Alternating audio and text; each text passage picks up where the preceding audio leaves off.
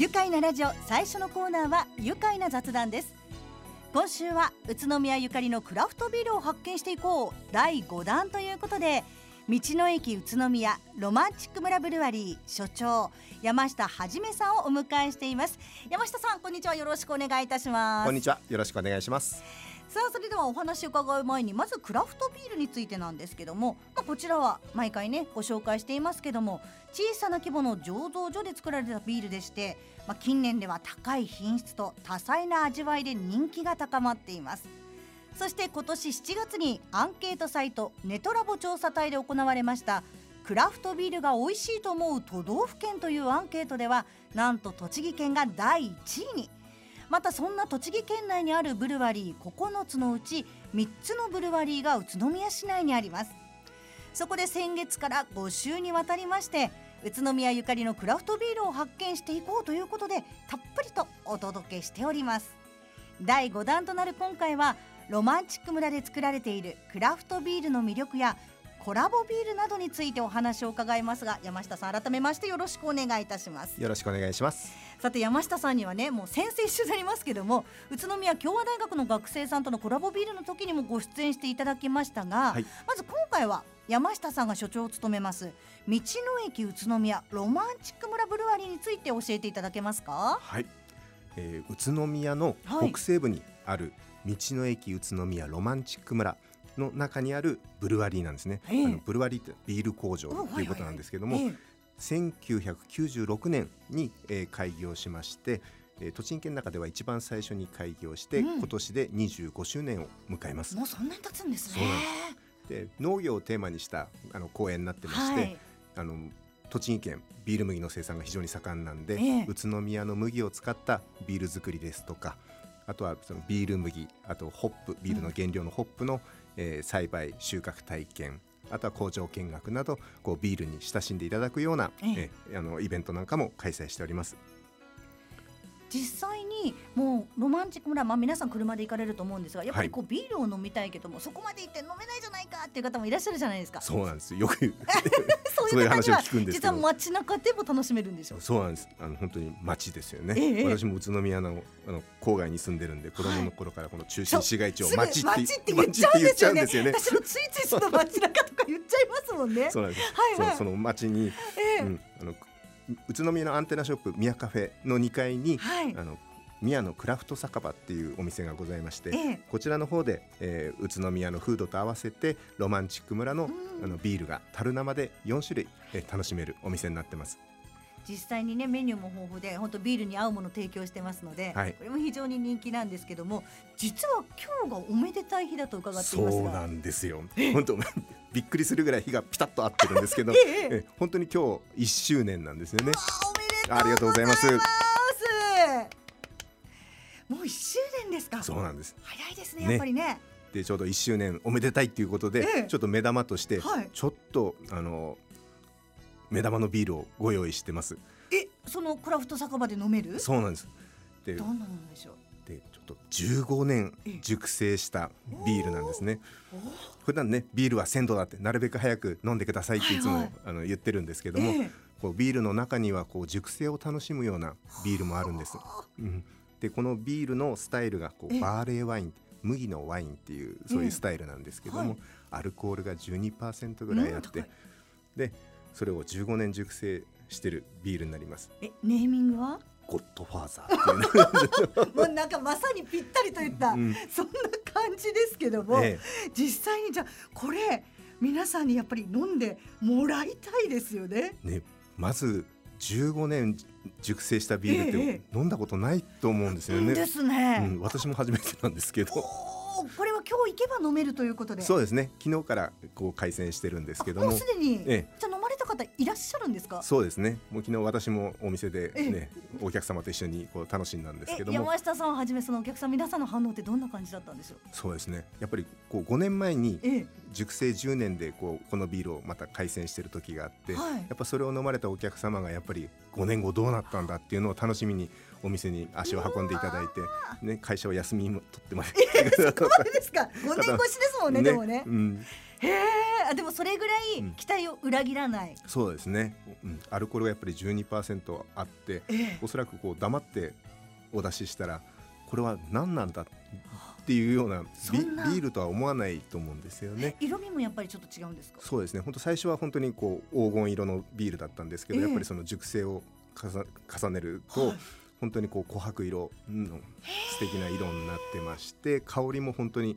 こうプラムとかこうレーズンみたいなそういう形ねちょっと華やかでちょっと果物の売れたような感じの香りとあと柔らかい酸味が出てまして、えー、うん、すごい面白いビールになってます。ぜひゴッドファーザー今日行けば今日行けば大丈夫飲めるっていう感じでしょうかね。えー、ぜひ足運んでいただきたいんですが、実際にまあそういったねさまざまなビールを作られているロマンチック村ブルワリーなんですけど。こう主に作ってるクラフトビールどういったものがこう多いんでしょうかね。そうですね。やっぱり僕たちうんとビールを通して、はい、やっぱり地域を発信していくっていうところがやっぱりミッションになってまして、えー、やっぱり定番の宇都宮産麦芽100%で作る麦太郎麦次郎であったりとか、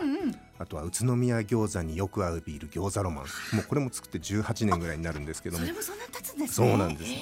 ね、その他にこうキブナのラベルのビールだったりとか、えー、あとは宇都宮出身の双子のラッパーの POP さんとコラボで、ね、切れちゃうっていう、いやそうなんです。売り切れちゃうのだったりとかあとはね先日の「ハッシュタグ、えー、都の秘密エール」とかあとは宇都宮のミヤレモンを使ったあのミヤレモンエールとか、うん、そういう宇都宮こうビールを飲んだ時にこう宇都宮が見えるようなビールになってます。はい、わあ本当こう昔から愛されている主力商品の他にもこう番組でコラボ商品などねあの出るたびにご紹介させていただいていますけどもさまざまなこの限定商品と本当に幅が広いなと思うんですが今日はそこでねスタジオにも山下さん一押しのクラフトビールお持ちいただいたんですがこちらは何になりますでしょうか？そうですね。オープン当初から作っております宇都宮産麦芽100%の麦太郎っていうやっぱりメインの商品になります、はい、これをじゃあ早速ちょっといただきたいなと思うんですが、はい、よろしいですか、はい、じゃあ山下さん乾杯を乾杯ですね。いいですか、はい、え本当にあのクラフトビール特集ありがとうございます。宇都宮のクラフトビールに乾杯。乾杯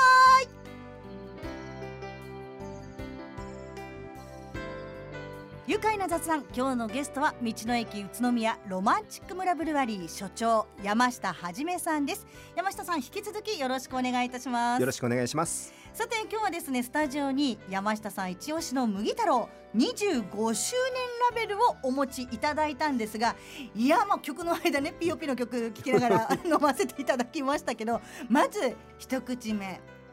ザ・ビール。ザ・ビールですね。っていう感じ、うん、まあ本当にビールですよね。でやっぱりこう香りと味わいが麦麦芽感をすごい感じることできますよね。そうですね。本当にやっぱりその麦どころ宇都宮っていうところで、やっぱりそれを伝えるのにやっぱり麦が一番こうドンと入ってくるような味になってます。なんか25周あ25年愛され続けるわけっていうのがわかる気がしますよね。よかったです本当に。そしてね今回その25周年ラベルということでこのボトルにデザインされましたラベルなんですがとっても目を引く木ぶなちゃんがデザインされてますけどそうですねこれどんなラベルでイメージされたんでしょう？ねやっぱりこういう状況なんで、うん、うん、少しでもあのみんなが明るくなるように宇都宮の郷土玩具こう木ぶなをモチーフとして、ええ、うん、その大きく25周年っていうところが分かるようなラベルになってます。とても可愛らしい、ね、ポップな感じですよね、はい、ぜひこちらもね手にしていただければと思うんですがもう本当にたくさんのビールを続けあの作り続けている山下さんなんですけどもそもそもね山下さんとのクラフトビールの出会いって、一体何だったんですか、そうですね、えー、まあ、クラフトビールではないんですけど、はい、やっぱり私学生の頃北海道に住んでて、うん、うん、北海道の限定で、はい、札幌クラシックっていうあの直接名前言っちゃっていいのかな？あれなんですけども、うん、やっぱそれを飲んだ時に、えー、あやっぱりビールってこんなに味が違うんだって美味しいんだっていうのを体感してこう衝撃を受けて、ええ、やっぱそれ以来やっぱりいろんなビールを飲むようになりましたね。その土地土地で土地土地で、うん、はあ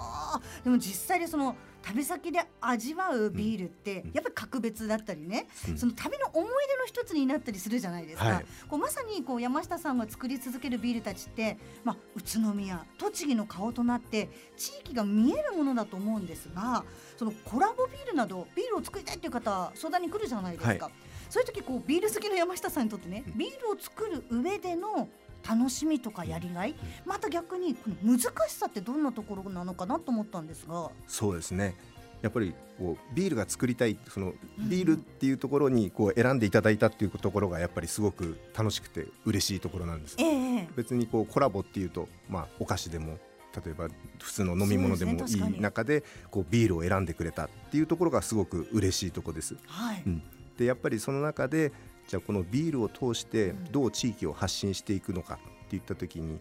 お客様がそのビールを手に取ったりとか、お店で飲んだ時にその情報がどれだけうまく伝えられるかやっぱそこが一番難しいところなんですね。そうするとやっぱりヒアリングを十分していかないと、うん、はい。だからそうですね。やっぱりまず作る前に、はい、やっぱりそのご依頼いただいたお客様と、はい、とことんやっぱりお話をして、うん、うん。うん、でそこのところの課題であったりとか誰にどう伝えたいんだっていうところをかなり明確にしてこうビールを組み立てていくってそれもやっぱり僕た僕とお客様だけじゃなくてそこに関わっている皆さんの力を借りて、えー、発信していくっていうところが、うん、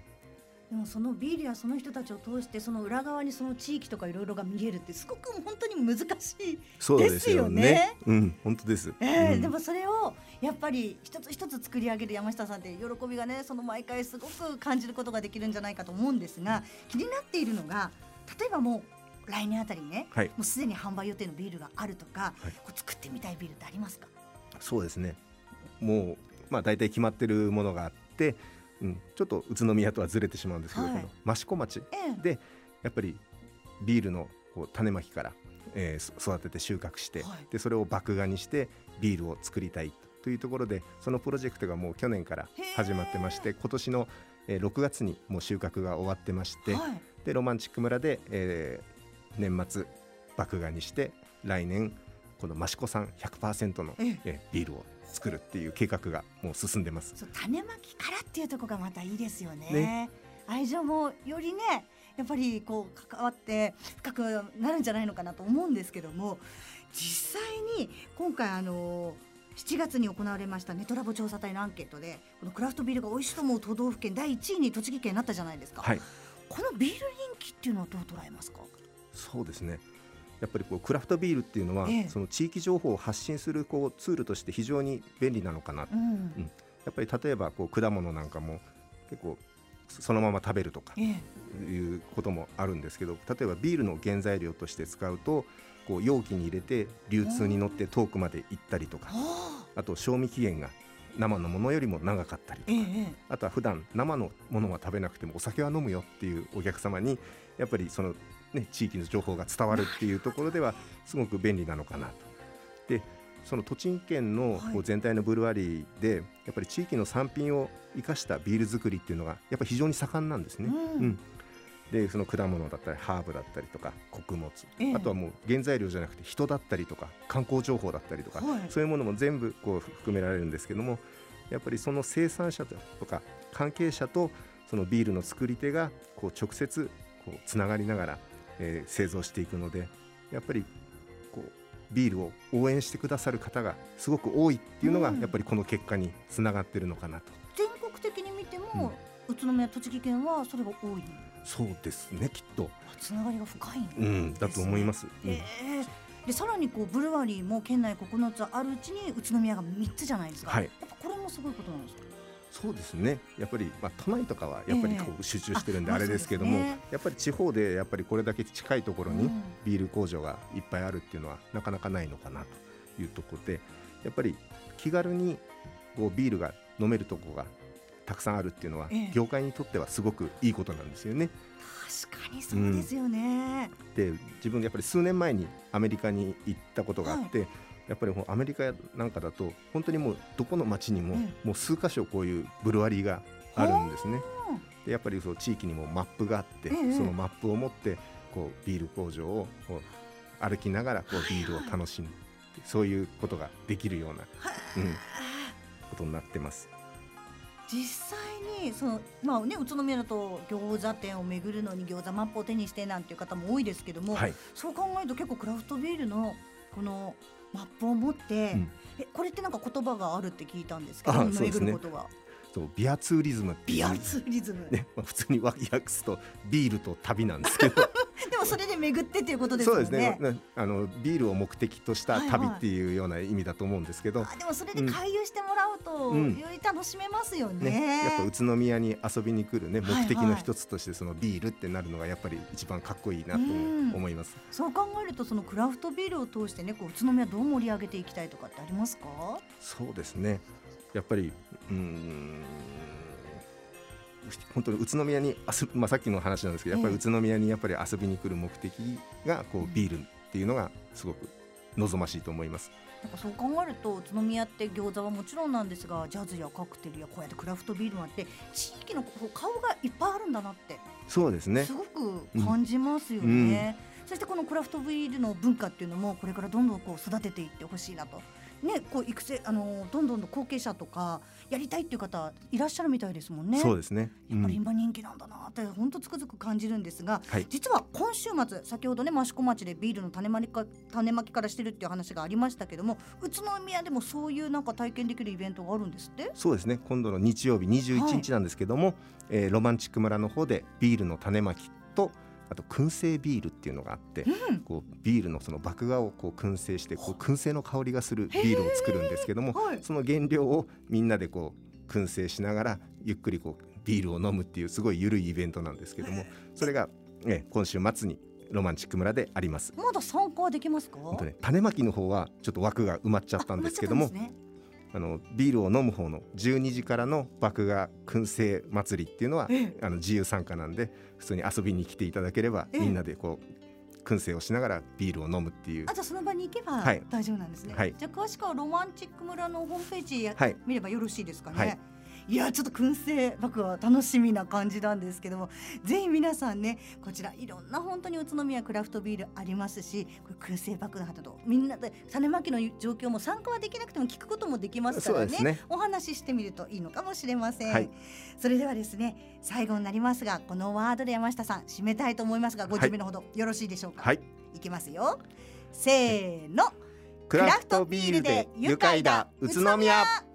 愉快な雑談。今日のゲストは道の駅宇都宮ロマンチック村ブルワリー所長山下はじめさんでした。山下さんどうもありがとうございました。ありがとうございました。住めば愉快だ宇都宮